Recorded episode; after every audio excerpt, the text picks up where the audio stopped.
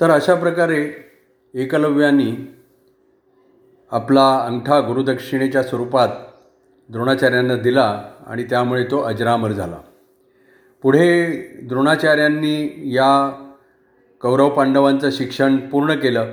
त्यांना सर्व अशस्त्र आणि अस्त्र यांचं विद्यादान केलं आणि ते या सर्व शस्त्र वि अस्त्रांमध्ये पारंगत झाले. आणि मग त्यांनी असं त्यांना सांगितलं की आता तुम्ही मला गुरुदक्षिणा देण्याचा देण्याची वेळ आलेली आहे. तेव्हा पहिल्यांदा त्यांनी कौरवांना सांगितलं दुर्योधनाला सांगितलं की तू तुमचा हस्तिनापूरचं सैन्य घेऊन द्रुत द्रुपदावर चालून जा आणि द्रुपदाला पकडून माझ्यासमोर आण. तेव्हा दुर्योधन म्हणाला ठीक आहे पण दुर्योधनाला एक अहंकार होता की हस्तिनापुराच्या सैन्याची काय आवश्यकता? म्हणून तो फक्त शंभर कौरवांना घेऊन द्रुपदावर चाल करून गेला. पण द्रुपदा द्रुपदाने आणि त्याच्या सैन्यांनी या कौरवांचा पराभव केला. त्यांचा धुवा उडवला आणि दुर्योधन दुःशासन खाली माना घालून द्रोणाचार्यांच्याकडे आली आणि त्यांना म्हणाले की आम्हाला काही द्रुपदाला पकडून आणणं जमलं नाही. तेव्हा क्षमा असावी असं तो दुर्योधन म्हणाला. त्यावेळेला द्रोणाचार्य म्हणाले की दुर्योधन हा हरकत नाही पण एक लक्षात ठेव की कधीही गर्व आणि खोटा अभिमान बाळगू नकोस. तर हा एक धडा त्यांनी कौरवांना दिला. नंतर ते पांडवांच्याकडे वळले आणि त्यांनी युधिष्ठिराला विचारलं की तुम्ही हे करू शकाल का? तेव्हा दुर्यो युधिष्ठिर म्हणाला की हो आम्ही हे काम करू. आणि मग पाचही पांडव द्रुपदावर चालून गेले. द्रुपदावर त्यांनी आक्रमण केलं आणि द्रुपदाचं या या वेळेला मात्र पांडवांच्या समोर काही चाललं नाही. आणि त्याचा पराभव झाला आणि त्याला पकडून युधी युधिष्ठिरांनी द्रोणाचार्यांच्या समोर आणलं आणि द्रुपद खाली मान घालून द्रोणाचार्यांसमोर उभा राहिला. द्रोणाचार्य त्याला म्हणाले की द्रुपदा ज्यावेळेला मी तुझ्याकडे मागे आलो होतो त्यावेळेला तू असं म्हणला होतास की मैत्री फक्त ही बरोबरीच्या लोकांमध्ये होते. तर त्यामुळे मला जर तुझ्या बरोबरीचं व्हायचं असेल तर तू तुझं अर्ध राज्य मला दे. आणि त्याप्रमाणे त्यांनी द्रुपदाकडून त्याचं अर्ध राज्य घेतलं आणि मग त्याला सोडून दिलं. अशा प्रकारे त्यांनी एक प्रकारे त्याच्यावरचा सूड द्रोणाचार्यांनी उगवला. तर त्यानंतर द्रोणाचार्य हे आचार्य म्हणून धृतराष्ट्राच्या सभेमध्ये उपस्थित राहू लागले. हस्तिनापुरामध्ये दोन गट पडले. एका गटामध्ये भीष्माचार्य द्रोणाचार्य कृपाचार्य विदुर आणि दुसऱ्या गटामध्ये धृतराष्ट्र दुर्योधन दुःशासन शकुनी कर्ण असे दोन गट पडले कारण त्यांच्यामध्ये मतभेद होते. आणि त्या मतभेदाचं मुख्य कारण म्हणजे पांडवांना दिलेली दिली जाणारी वागणूक. आणि यातूनच पुढे असे काही वाईट प्रसंग उद्भवले की जसं पांडवांच्यामध्ये आणि कौरवांच्यामध्ये द्यूत क्रीडा झाली. त्याच्यानंतर पांडव द्यूतामध्ये हरले.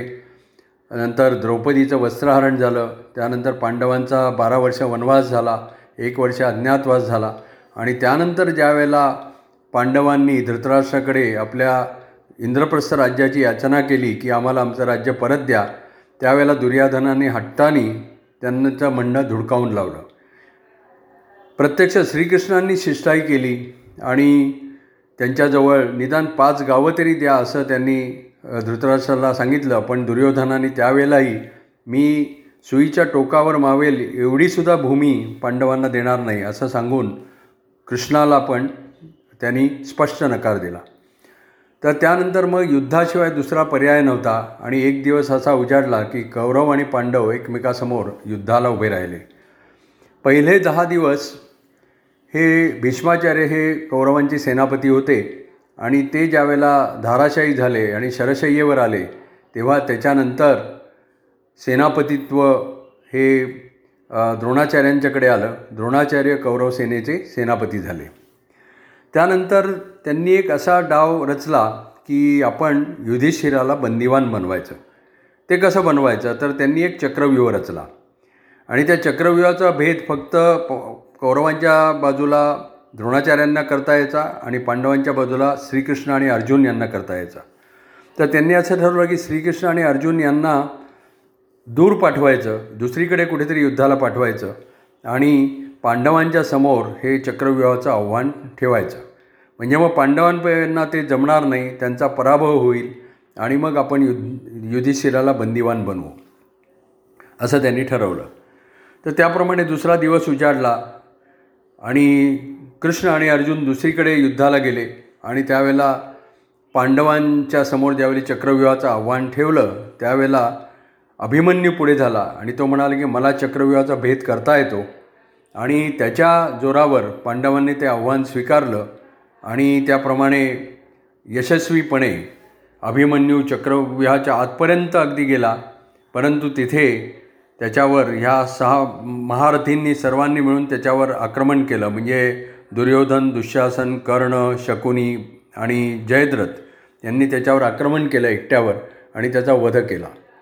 त्या वधाने सं संतापून जाऊन दुसऱ्या दिवशी अर्जुनाने प्रतिज्ञा केली आणि त्यांनी जयद्रथाचा वध केला.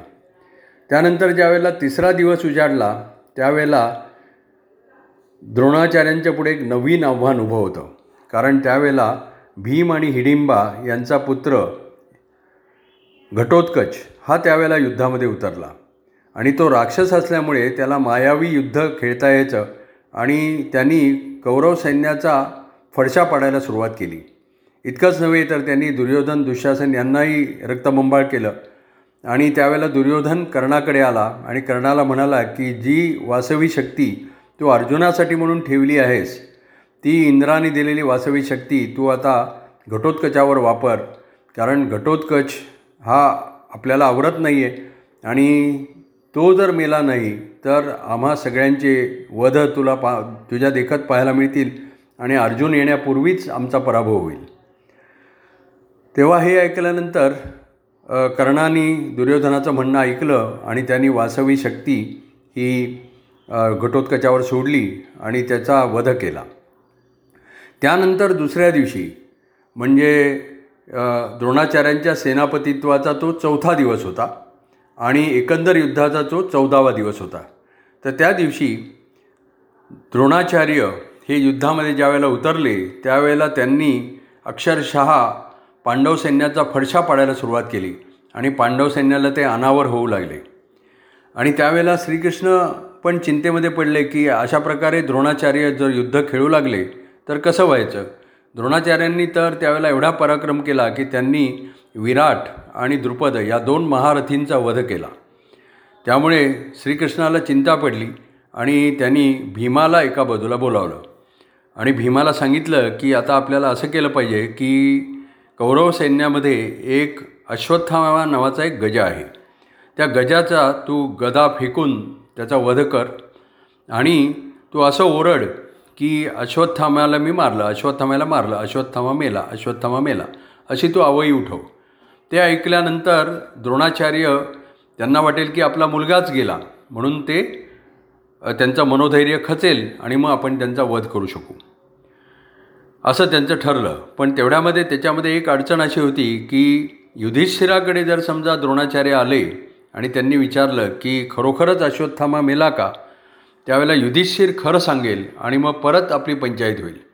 म्हणून त्यांनी श्रीकृष्णाने युधिष्ठिराला सांगितलं की पहा तू यावेळेला तुझं सत्यवचन बाजूला ठेव आणि सगळ्यांच्या जे हिताचं असेल तेच बोलशील. ज्यावेळेला द्रोणाचार्य तुला विचारतील तेव्हा. असं सगळं ठरलं आणि मग भीमानी गदा फेकून त्या अश्वत्थामा गजाचा वध केला आणि तो जोरजोरात ओरडायला लागला की मी अश्वत्थाम्याला मारलं अश्वत्थाम्याला मारलं अश्वत्थामा मेला. ही आवई ऐकल्यानंतर द्रोणाचार्यांचं एकदम धैर्य खचलं. त्यांना वाटलं की अरे आपला अश्वत्थामा गेला. म्हणून त्यांनी धनुष्य खाली ठेवलं ते रथातून उतरले आणि युधिष्ठिराकडे आले. आणि युधिष्ठिराला त्यांनी विचारलं अश्वत्थामा हतहा अश्वत्थामा मेला? तेव्हा युधिष्ठिर म्हणाला की अश्वत्थामा हतहा इति नरो वा कुंजरो वा. म्हणजे अश्वत्थामा मेला. माणूस किंवा गज हे माहिती नाही. पण ज्यावेळेला तो नरोवा कुंजरोवा म्हणाला त्यावेळेला श्रीकृष्णांनी आपल्या पांचजन्य संख्याचा जोरात आवाज केला. आणि त्यामध्ये त्या आवाजामध्ये द्रोणाचार्यांना काही युधिष्ठिराचे शब्द ऐकू आले नाहीत. त्यांना वाटलं की आपला अश्वत्थामाच मेला. म्हणून मग त्यांचं सगळं धैर्य खचलं अस अवसान गळालं. ते भूमीवर बसले आणि शोक करू लागले. त्यावेळेला दृष्टद्युम्न आपल्या रथातून उतरला. त्याच्या मनामध्येही त्याच्या वडिलांच्या म्हणजे द्रुपदाच्या वधाचा त्याला त्याला प्रतिशोध घ्यायचा होता. म्हणून तो उतरला रथातून आणि त्यांनी आपलं खडगं उपसलं आणि द्रोणाचार्यांचं मस्तक उडवलं. अशा प्रकारे एका महान गुरुचा महान धनुर्धारीचा महान महारथीचा द्रोणाचार्यांचा त्या ठिकाणी वध झाला. नमस्कार धन्यवाद.